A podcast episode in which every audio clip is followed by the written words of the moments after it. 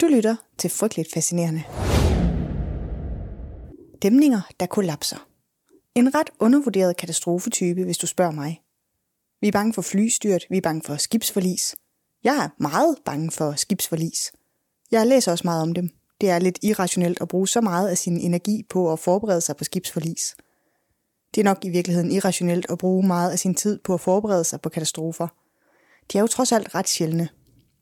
Men hvis man nu skulle pege på en katastrofetype, som er sådan lidt overset, så er det et dæmningskollaps. For der dør virkelig mange mennesker. Når det først går galt med store dæmninger, så går det rigtig, rigtig galt. Tidligere har jeg været på vej ned i historien om Bankiao. Men det bliver jeg aldrig færdig med. Den er kommet i skammekrogen. Hvis du ikke aner, hvad jeg snakker om, så er Bankiao en kinesisk dæmning, der kollapser i 1975. Alverdens død og ødelæggelse følger efter det. Jeg regner med, at den kommer ud af skammekrogen og bliver støvet af på et tidspunkt. Der er faktisk også et par stykker af jer, der har ønsket den. Og vi skal helst ikke skuffe nogen. Apropos at skuffe nogen, så er du nok allerede lidt skuffet i den her uge, fordi det er det andet kort fortalt afsnit i træk. Og jeg har lyst til at undskylde det med, at jeg har haft alt for travlt. Og det er måske også rigtigt, men sådan er livet. Til gengæld så har jeg faktisk arbejdet på alt muligt spændende. Det kommer her hen over efteråret. Der kommer noget, som er blevet ønsket flere gange, og noget helt nyt og anderledes, som jeg ikke har prøvet før. Og ægte eksperter og alt muligt. Men det er selvfølgelig kun en ringe trøst for, at jeg nu disker op med to gange kort fortalt i træk. Sorry. Skammer mig. Udulig planlægger. Men det bliver altså ret spændende, for i dag skal vi snakke om en dæmning, der kollapser. Så hold på hat og svømmevinger. Velkommen til det her afsnit af Frygteligt Fascinerende, hvor vi dykker ned i historien om Johnstown-oversvømmelsen. Frygteligt Fascinerende er en podcast om alt det frygtelige, som alligevel fascinerer os. Her i Kort Fortalt giver jeg en kort intro til noget frygteligt fascinerende fra nær eller fjern historie. Velkommen til. Vi skal tilbage til slutningen af 1800-tallet og til byen Johnstown. En velfungerende lille by med omkring 20.000 indbyggere i Pennsylvania. Og det er sådan set fint. Men den ligger i nærheden af en stor dæmning. Og det er den dæmning, som det skal handle om i dag. I maj 1989, efter flere dage med helt usædvanligt meget regn, går det op for ledelsen i den fiske- og jagtklub, der har anlagt dæmningen, at der er risiko for, at den kollapser. Og hvad stiller man så lige op? Jo, glad for at du spørger. Normalt med dæmninger, så har man jo nogle sikkerhedsforanstaltninger til netop den slags tilfælde. For regn, det kommer der jo en gang imellem, og så er det vigtigt, at man kan regulere vandstanden, hvis det sker, at det regner mere, end det plejer. Det kan man gøre på flere måder.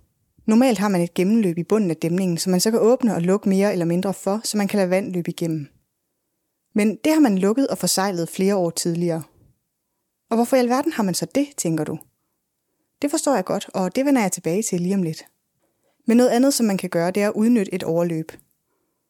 Men overløbene, dem har man gjort mindre og skærmet af, så de ikke har kapacitet til den store mængde regn. I øvrigt er de ikke særlig godt vedligeholdt og stoppet til med aflejringer af både blade og grætværk. Og hvad er nu det her for noget udulighed, tænker du? Og hvorfor er sikkerheden ikke i orden? Det er den ikke af en helt særlig grund. For dæmningen er bygget af en klub. En klub af rige hobbyfiskere, som har anlagt dæmningen for at lave et reservoir, som de så har sat nogle dyre fisk ud i, som så kan yngle, så de kan fiske dem op igen og spise dem. Simpelthen. Nu er jeg jo heller ikke så outdoor, så jeg fatter ikke det der. Sæt fisk ud for at fiske dem op igen. Men det gør de altså her i The South Fork Hunting and Fishing Club. Det er en dyr, dyr medlemsklub. Et af medlemmerne er Andrew Carnegie. Så er niveauet ligesom lagt. Og faktisk så har flere indbyggere i byen været bekymrede for dæmningen og for om den er sikker. Det har betydet flere officielle inspektioner, der påpeger alvorlige sikkerhedsrisici. Blandt andet dem, som vi allerede har talt om. Men altså, vores rimandsklub, de gør ikke rigtig noget ved det. Så nu står vi her, efter flere dages ekstrem regn, uden nogen effektiv måde at regulere vandstanden i reservoiret. Så den ansvarlige ledelse er bekymret for, om dæmningen kan holde. Derfor giver de selvfølgelig besked til Johnstown og siger, hey, øh, det kan godt ende skidt det her. Men det har folkene i Johnstown hørt før. I overvis er der blevet råbt, ulven kommer hver gang det regner, fordi dæmningen er farlig. Men indtil nu er det jo gået godt. Ingen ulykker, så der er ikke rigtig nogen, der tager det alvorligt.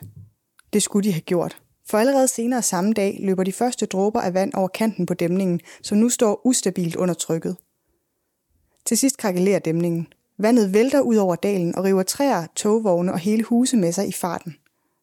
Da de mere end 20 millioner tons vand rammer Johnstown, er det fyldt med alt muligt, som de har samlet med op på vejen. Det skyller ind over byen, som bliver stort set jævnet med jorden og fortsætter over landskabet, til det rammer en stor stenbro i udkanten af byen. Broen holder, og det er på den ene side heldigt, for det stopper oversvømmelsen. For alt det materiale, der er blevet skyllet med bølgen, sætter sig fast i broen og skaber en slags ny dæmning. Desværre for området omkring Johnstown betyder det, at bølgen nu skyller tilbage over landskabet, hvor den kom fra. Og for at gøre ondt værre, så er det ikke bare sådan lige sådan noget... Og for at gøre ondt værre, så er det ikke bare sådan lige til med sådan noget oversvømmelsesmateriale, der sætter sig fast i en bro. For der kan være alt muligt med. Og i det her tilfælde er der en hel del brandbart materiale i aflejringerne. Udover mennesker selvfølgelig, som er blevet revet med af strømmen. Da vandet har lagt sig omkring broen, går der ild i aflejringerne, og branden breder sig hurtigt til et stort inferno. Mere end 80 mennesker dør i ilden omkring Stenbroen. Der dør over 2200 mennesker i ulykken omkring Johnstown-oversvømmelsen. De fleste drukner. Ulykken bliver en af de største mediebegivenheder i sin samtid. Journalister flokkes til stedet, og genopbygningsarbejdet og offrene støttes med donationer fra hele USA og fra 18 forskellige lande ud over det. Og de får alle sammen nyheden bragt ud af deres lokale medier. I efterspillet forsøger man faktisk at holde nogen ansvarlige. Men som det tit sker her i podcasten, så slipper rige og magtfulde personer for deres ansvar. Og det gør de også i det her tilfælde. Der er ingen, der skal stå til ansvar for deres udulighed. Der blev lagt sagen mod South Fork Hunting og Fishing Club, men de blev ikke holdt økonomisk ansvarlige for nogen form for skade. De fleste retssager blev ført i Pittsburgh, hvor de stenrige medlemmer alle sammen havde stor politisk og økonomisk indflydelse. Faktisk ser det ud til flere steder, at de slipper afsted med at argumentere for, at dæmningens kollaps var Guds vilje. Og selv hvis de havde vedligeholdt dæmningen bedre, så var den alligevel kollapset under det bibelske niveau af dommedagsregn. Fucking fuck. Onde tunger kunne jo påstå, at det er de manglende afløb og overløb, der er årsagen til, at vandmasserne ikke kunne ledes væk på en sikker måde. Og jeg lovede at vende tilbage til, hvorfor de sikkerhedsforanstaltninger var blevet lukket og reduceret. Ja, men det er så simpelthen fordi, at Rimands Fiskeklubben er bekymret for, at nogle af deres dyre fisk skulle slippe ud af reservoiret, hvis for meget vand kan lukkes ud. Dyre fisk. Han bliver fandme så træt. I dag er der omkring 79.000 dæmninger i USA. Mere end halvdelen af dem er privatejet. Det er delstaterne selv, der står for regulering og inspektion af dæmninger, og mange steder er det et grotesk underbetalt ansvarsområde. Det betyder, at dem, der fører opsyn med dæmninger, fører opsyn med utrolig mange af dem. Gennemsnitligt fører en statsansat dæmningsinspektør opsyn med omkring 216 dæmninger. Det var lidt om Johnstown-oversvømmelsen. Kort fortalt er frygteligt fascinerende. Researchet skrevet, optaget og redigeret af mig. Jeg hedder Maria.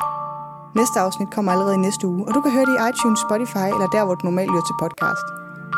Og beklager igen det dobbelte kort fortalt. Jeg strammer mig an. Tak for nu.